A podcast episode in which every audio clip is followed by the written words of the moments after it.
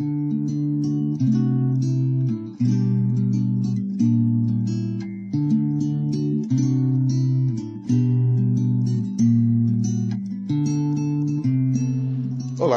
que a graça e a paz do Senhor Jesus estejam sobre o teu coração. Eu sou o pastor Alceu e este é o podcast da Igreja Presbiteriana da Freguesia do Ó. Aqui você encontra devocionais, estudos bíblicos e pregações que esperamos sejam uma bênção para a tua vida. Ouça, medite, compartilhe com outras pessoas. Deus te abençoe.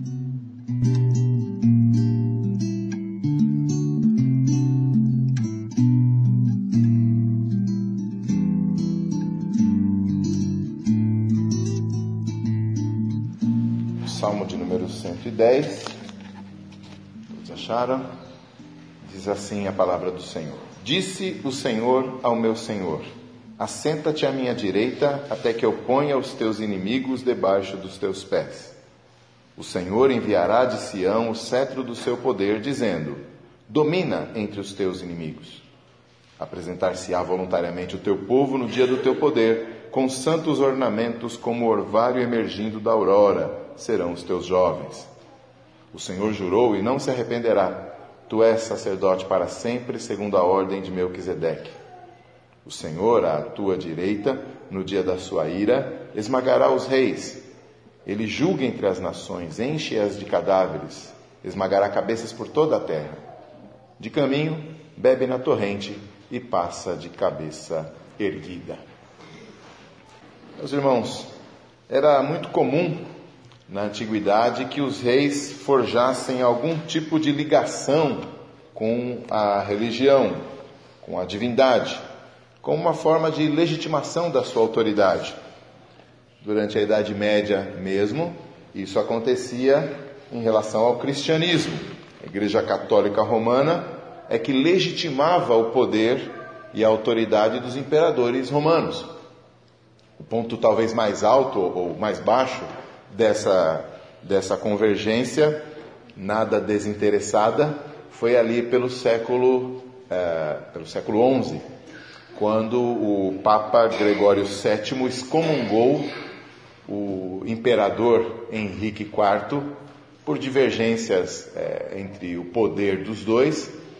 É, e aí, com a excomunhão do Henrique IV, os seus subordinados pararam de obedecê-lo, porque afinal de contas, quem é que quer obedecer a um, a um imperador é, que não tem legitimidade, né? E os seus adversários políticos foram para cima dele. O Henrique IV acabou cedendo, foi até o palácio do Papa e diz a lenda, ou diz a história, que era inverno e o Papa então manteve os portões fechados por três dias e o imperador ficou lá do lado de fora, de joelhos, descalço no frio, até ser finalmente recebido, não, até ser perdoado à distância pelo Papa, podendo reassumir seu império. Só que é, a querela entre os dois continuou e Henrique IV né, continuou é, batendo de frente com o Papa Gregório.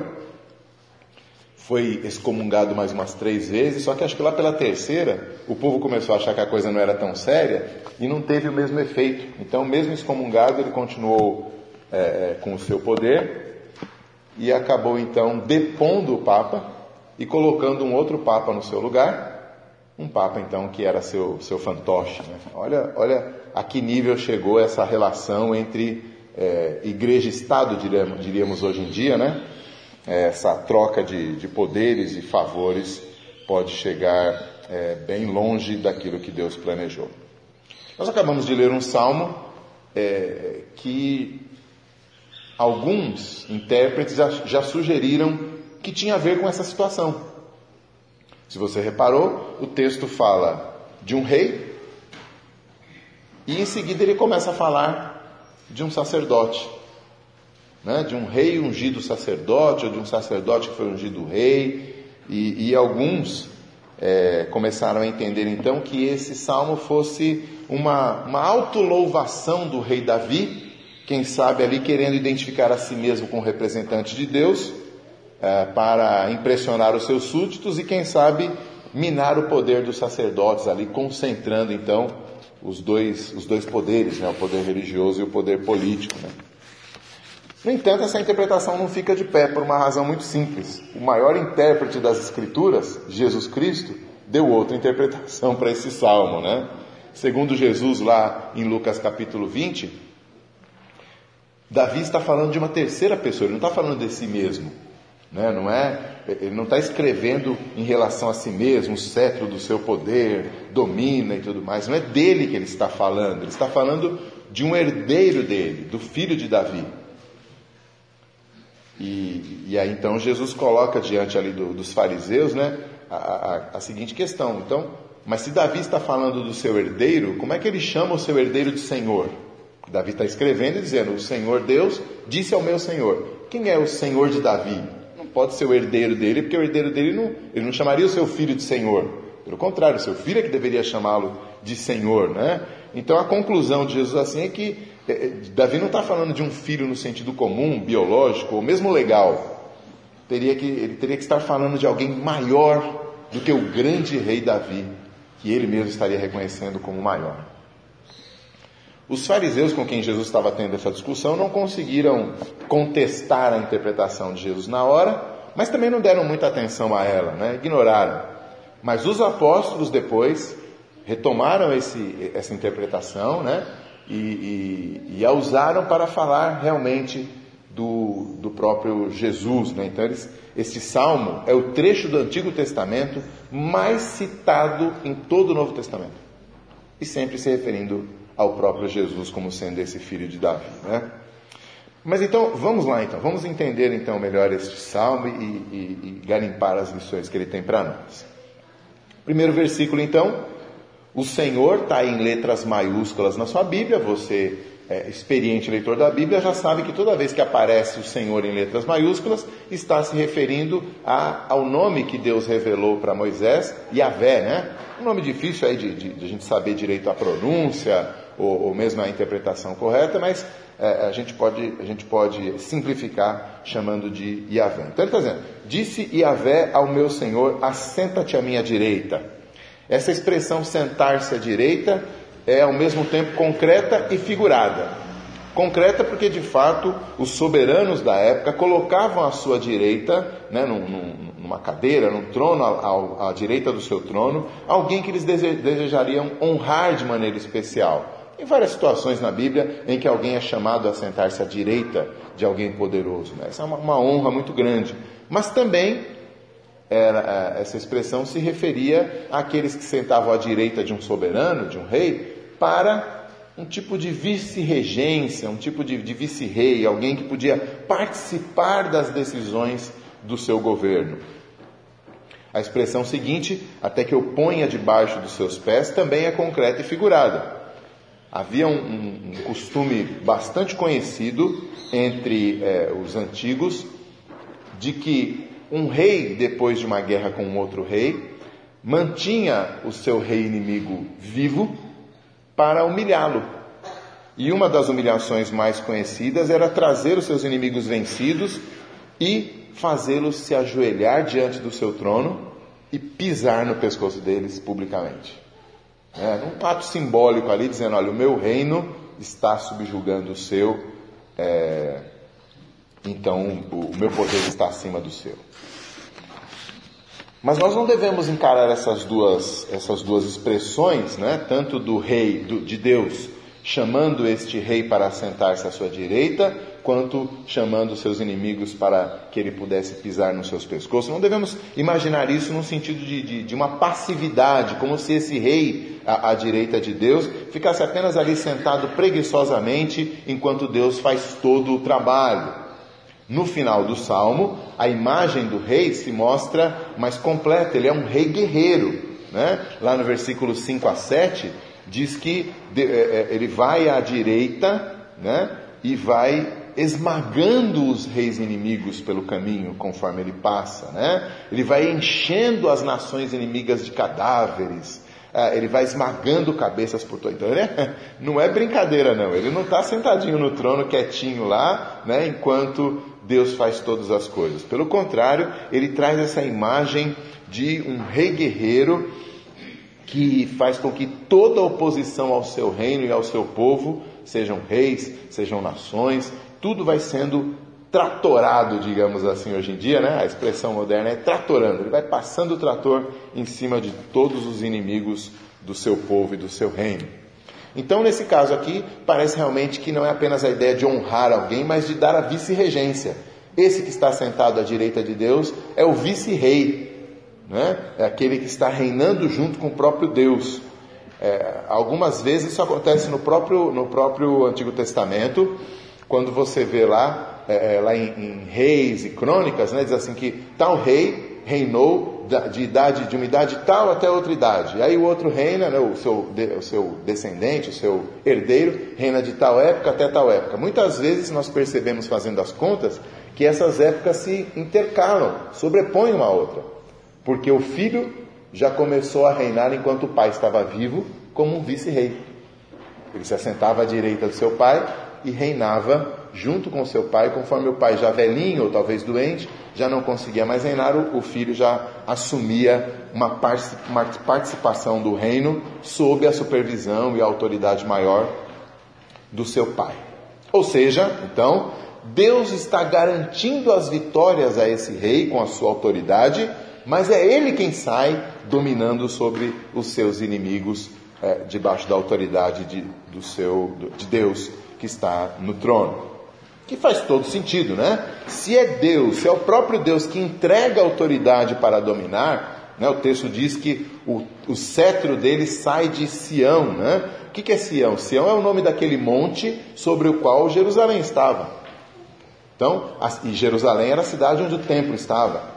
Então, é, é, é, por metonímia aí, o, o, a, o templo era o lugar de Deus, então Jerusalém era a cidade de Deus, e Sião era o monte onde Deus estava, né, onde a presença de Deus estava simbolizada. Então, o cetro do poder desse rei, desse vice-rei, digamos assim, vem logo de Sião. Por quê?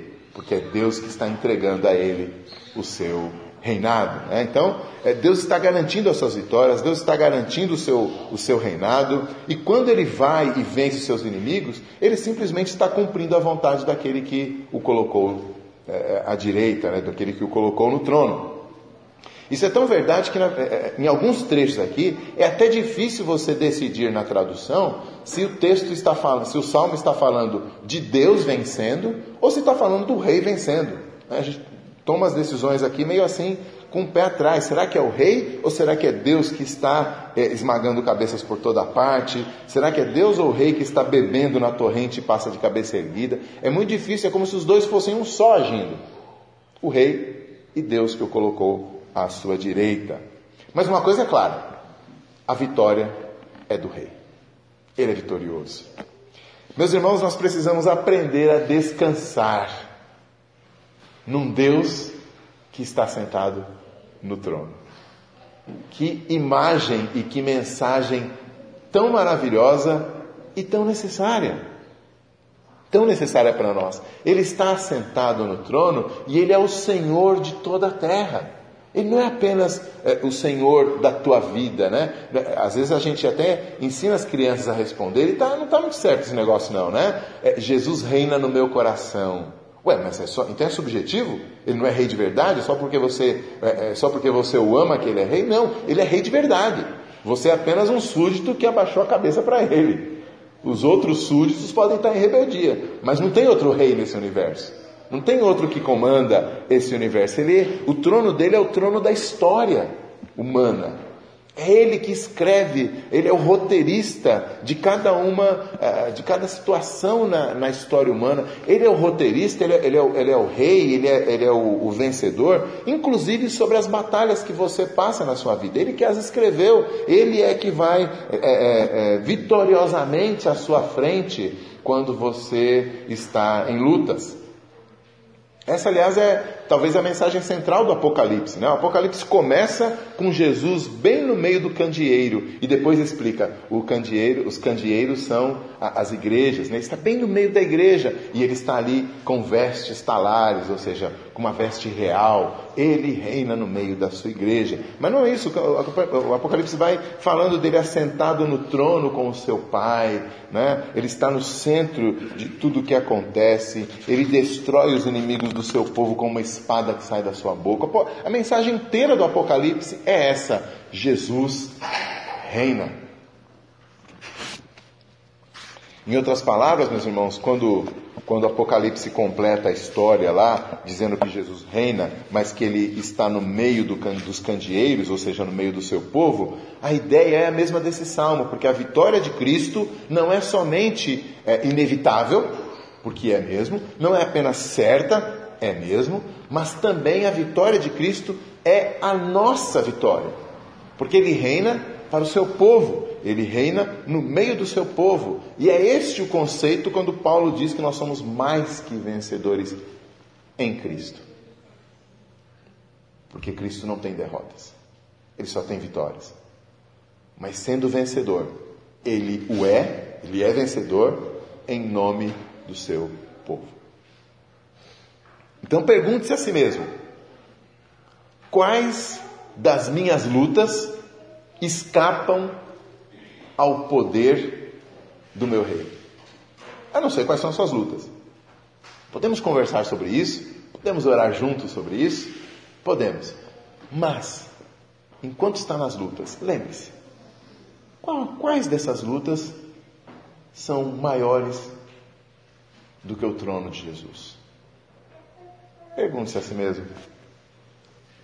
Mas o salmista avança, tem uma nova cena uma nova cena. Depois dessa cena, da, digamos assim, na sala do trono, onde esse rei está sendo entronizado pelo próprio Deus, há uma nova cena, no versículo 3, em que uh, um exército se apresenta perante o seu rei.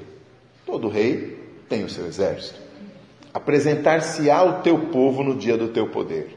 É como se ele saísse da sala do trono fosse até aquele balcão, usando aquelas imagens né, é, é, do Silves, né, ele fosse até aquele balcão e ele então se apresenta pela primeira vez com suas vestes reais, com a sua coroa, com seu cetro que veio de Sião, e diante dele está aquele mar de gente, é, é, os seus súditos se apresentando para saudar o seu rei.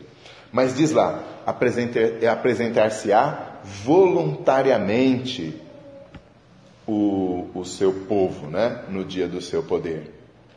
Então, essa nova cena é um exército que se apresenta voluntariamente perante o seu rei, né, versículo 3. É, no Antigo Testamento inteiro, Deus é chamado de Senhor dos Exércitos. Né? Às vezes, esses exércitos são os exércitos, o exército das estrelas do céu, porque ele, ele comanda é, o universo. Às vezes, o exército é o exército dos anjos. Né? Deus está comandando os anjos é, do céu. E às vezes é até mesmo o povo de Israel o Senhor dos exércitos, e aí o exército é o povo de Israel avançando, né? Mas uh, este exército aqui, que está diante do rei, ele é comparado ao orvalho da manhã. Né? Então, como orvalho emergindo da aurora, então de manhã está lá os vales e colinas coberto, cobertos com aquelas gotículas de orvalho que não deixaram ponto nenhum sem molhar. E o exército desse rei, então, é tão numeroso, é tão formidável, porque ele está cobrindo todos os cantos. Ele está se estendendo por todos os vales e colinas, e, e você só vê aquele exército maravilhoso. Não apenas isso, é, esse exército é composto de jovens, né? Que estão ali na sua, no vigor da sua mocidade, dispostos a tudo pelo seu rei percepção, meus irmãos, de que nós somos parte deste fabuloso esquadrão em marcha, sob as ordens do general, primeiramente deve nos encher de ânimo, de alegria, de contentamento, porque Jesus não é um comandante como Davi, que enviou o seu exército à batalha enquanto ficava lá no seu palácio, né, de novo usando a linguagem dos jovens aí, de boas. Né? Não. Davi é, fez isso, mas esse rei não. Este rei não.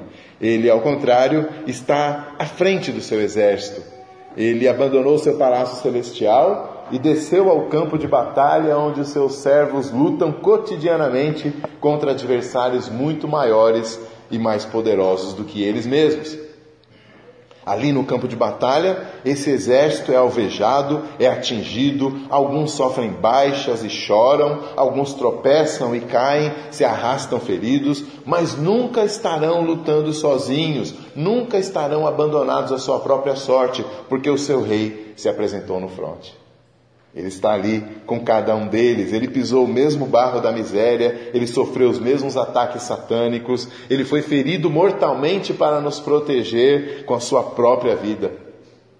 Este rei nos prometeu que estará conosco todos os dias até o final. Estamos em batalha? Sim. A batalha é ranhida, com certeza. Mas quem é que está à frente? Quem é que lidera os pelotões? Quem é que, na verdade, vai passando e esmagando cabeças por toda parte? É o rei. Esse rei general, então, é o cabeça da igreja. E todo crente verdadeiro experimenta o conforto de saber que ele governa sobre tudo, sobre cada aspecto da vida do seu povo. E nisso está a nossa perseverança, a nossa paciência, a nossa confiança na vitória. Enquanto por vezes gememos sob a pressão dos inimigos, nós sabemos, o Senhor reina.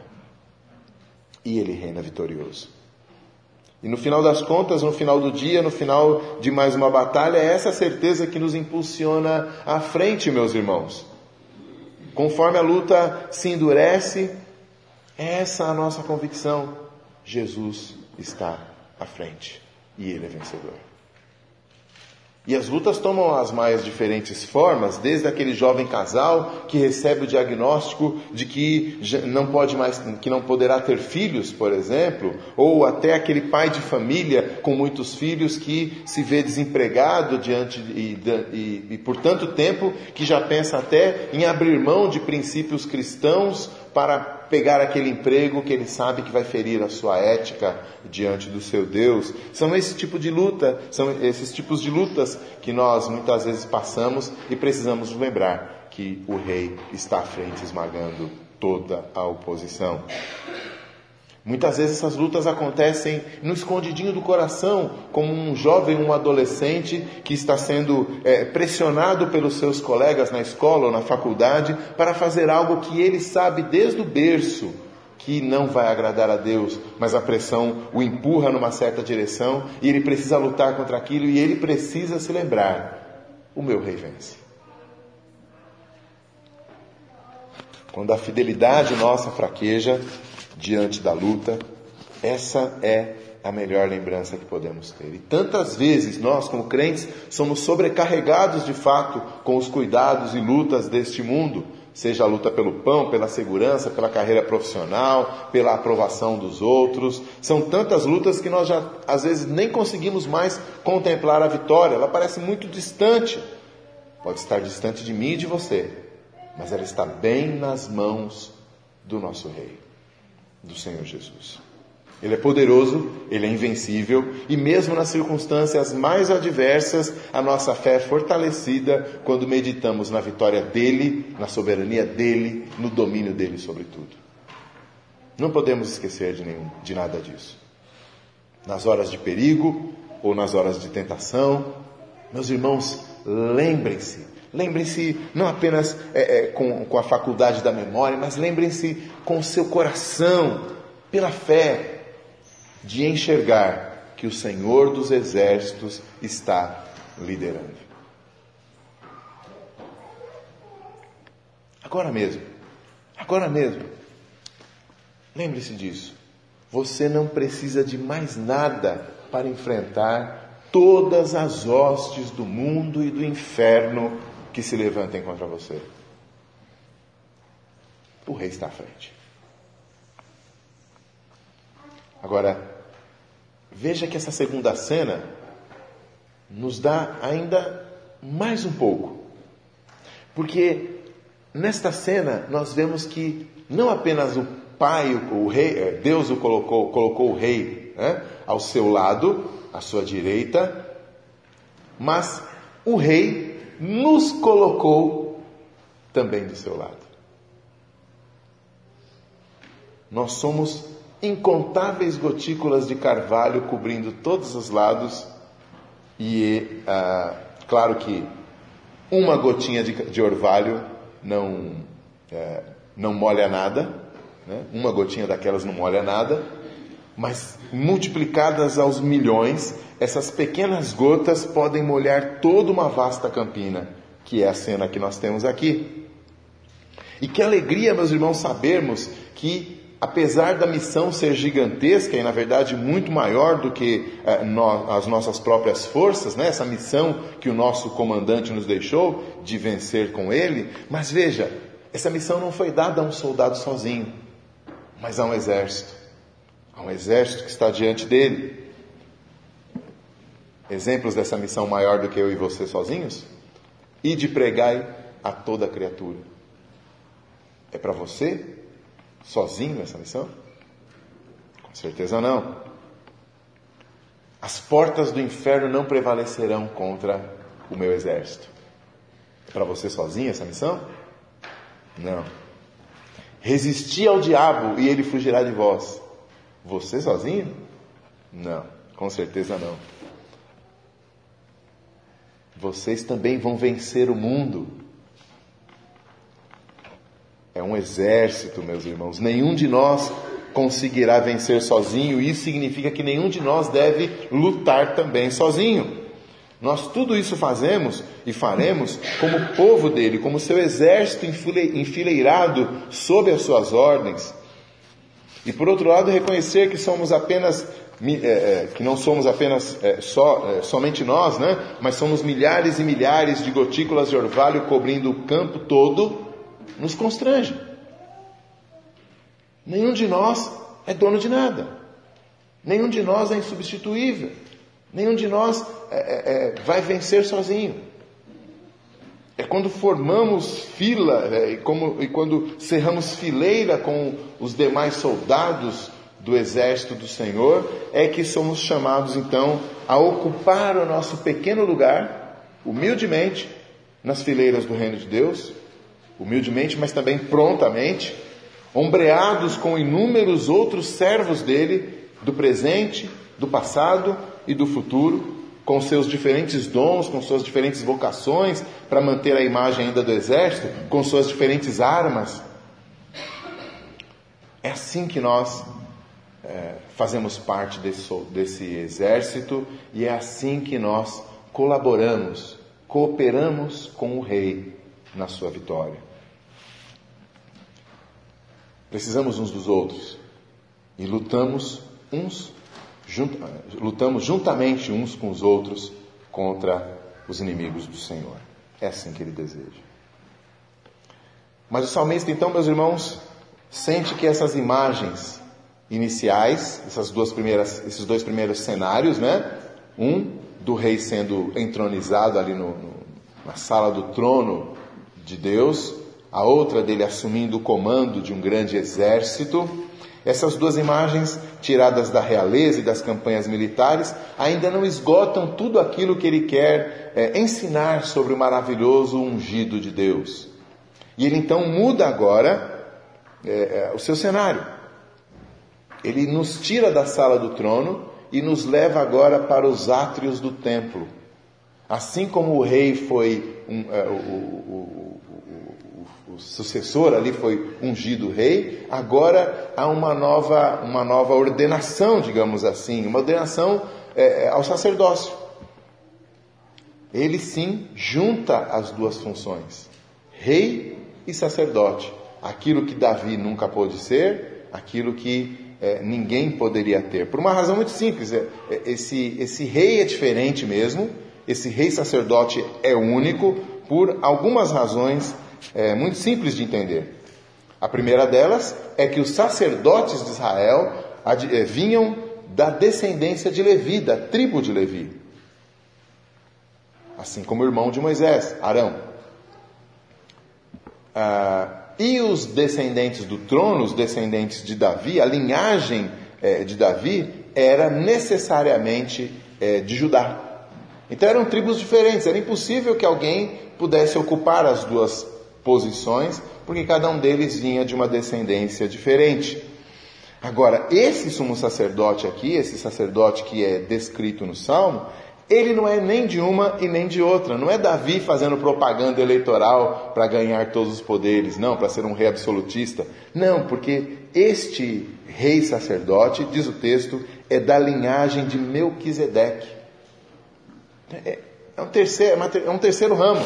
Não pertence às linhagens naturais, nem de rei e nem de sacerdotes em Jerusalém. Melquisedeque, você deve se lembrar, é aquele sacerdote que aparece literalmente do nada, lá em Gênesis capítulo 14. E conforme Abrão, ainda né, não tinha nem mudado o nome dele, Abrão está voltando de uma guerra em que Deus deu vitória a ele. Ele encontra esse sacerdote, diz que ele é sacerdote lá em Jerusalém, mas Jerusalém ainda nem é do povo de Deus, né? Porque Abraão ainda está percorrendo aquela terra ali, não é, aquela região ainda não é, é, dominada pelo povo de Deus. Então, Jerusalém é apenas uma cidade, né? Que muito mais tarde Davi conquistará e transformará em capital do reino.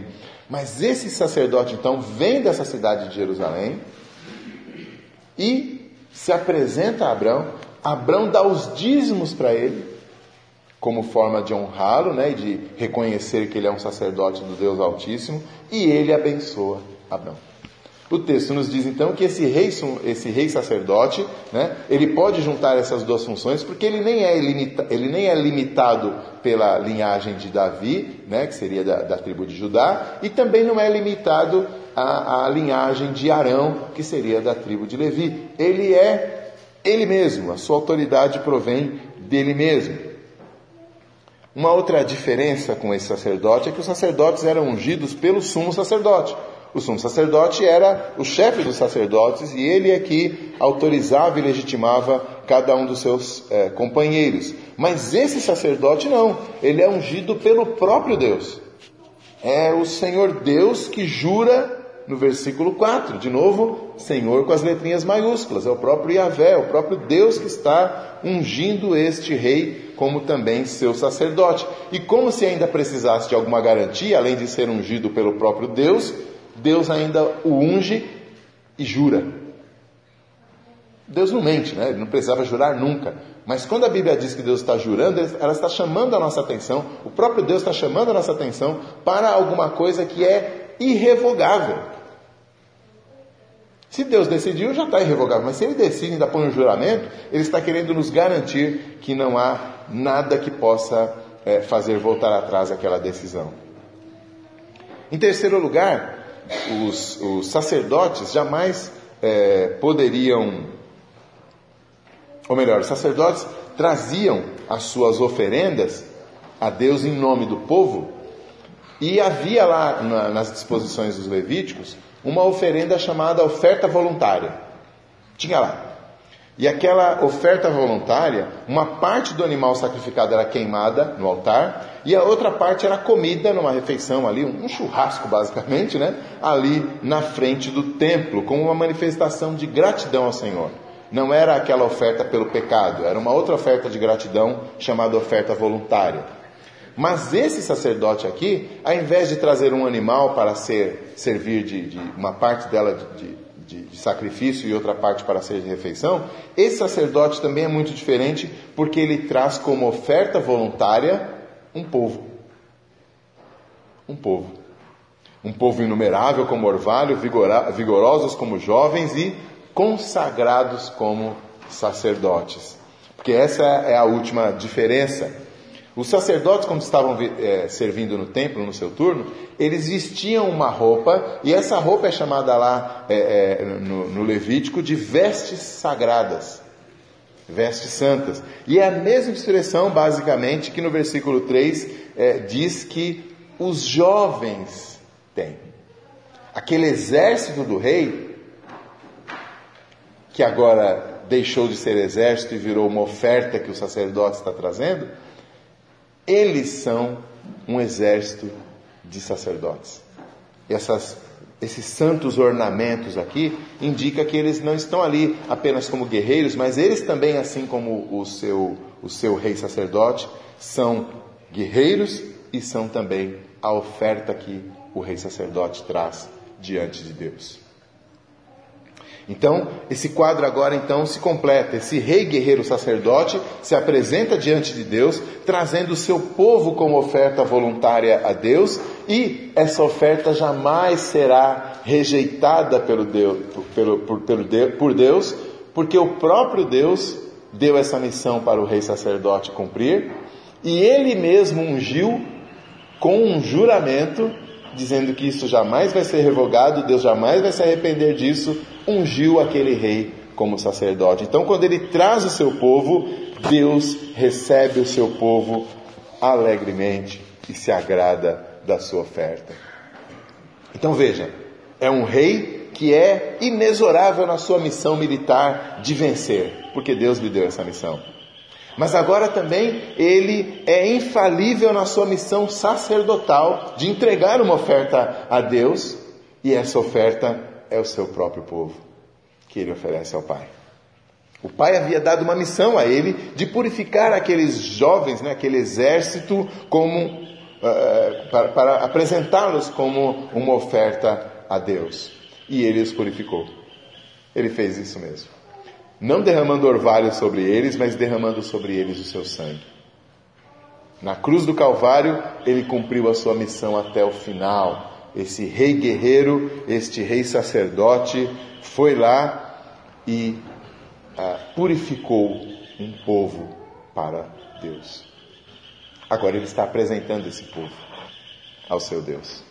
Então, aquela multidão de pecadores que ele justificou com a sua obra sofrida e graciosa, ele agora então pode olhar e se alegrar. Né? É, é, é Para mim é, é, é, delicioso aquela, essa expressão que Isaías usa quando ele está descrevendo o servo sofredor lá no capítulo 53, e ele diz que ele vai olhar a obra de suas mãos e vai se alegrar, e vai se agradar do que fez. Então esse rei sacerdote olha aquela multidão inumerável de gente santa, porque ele santificou e ele se agrada deles e apresenta a eles diante do trono do seu Pai.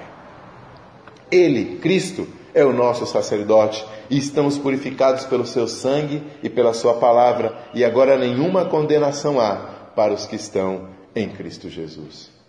Pela intercessão dele, diante do Pai, já que o Pai nunca rejeita a sua intercessão, ele mesmo diz isso né, durante a sua vida. Ele fala: Pai, eu falo contigo, eu sei que o Senhor sempre me ouve, mas é para que eles entendam. Ele sempre é atendido na sua intercessão, e por sua intercessão, então, é que nós podemos orar confiantes. É por sua intercessão que nós podemos nos apresentar diante de Deus com santos ornamentos. É por sua intercessão que nós sabemos que os nossos ornamentos são santos para Deus ainda que nós sejamos tão pecadores, Ele nunca falhará em interceder pelo seu povo. Nós estaremos sim, estamos sim, apresentados de maneira santa perante o trono de Deus. Graças a Deus. Se confessarmos os nossos pecados, Ele é fiel para nos perdoar e nos purificar de toda injustiça. Então, meu irmão, você não foi chamado para viver sob o domínio do pecado, mas sob o sacerdócio de Cristo. Há um outro rei sobre a sua vida. Eu tinha falado antes a respeito das nossas lutas, mas talvez a melhor aplicação desse salmo é aquelas lutas que acontecem no nosso coração, pela nossa lealdade ao Senhor. Aquelas lutas em que Satanás procura nos fazer servir a Ele. Aquelas lutas em que Satanás procura, em que o mundo procura nos fazer servir ao mundo. Aquelas lutas em que o nosso ego nos faz, é, procura nos fazer servir a nós mesmos. Nessas lutas intestinas é que é, é, nós somos chamados a nos lembrar que o nosso rei e sacerdote nos purificou e nos leva de vitória em vitória.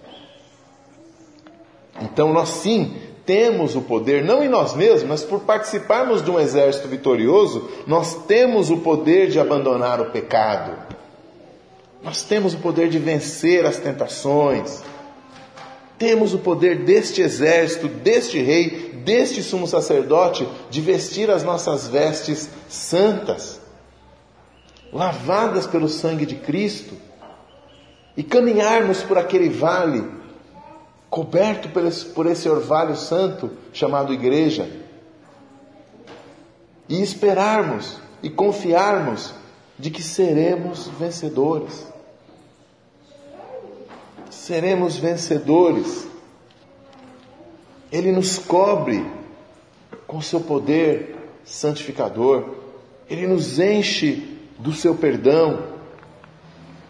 Então nós não precisamos tropeçar logo ali na frente, podemos crer que o poder dele nos dará a vitória e na autoridade do nome de Cristo, mesmo aquele pecado recorrente contra o qual você já tem pensado que talvez seja inútil lutar, ah, acho que vai ser assim mesmo.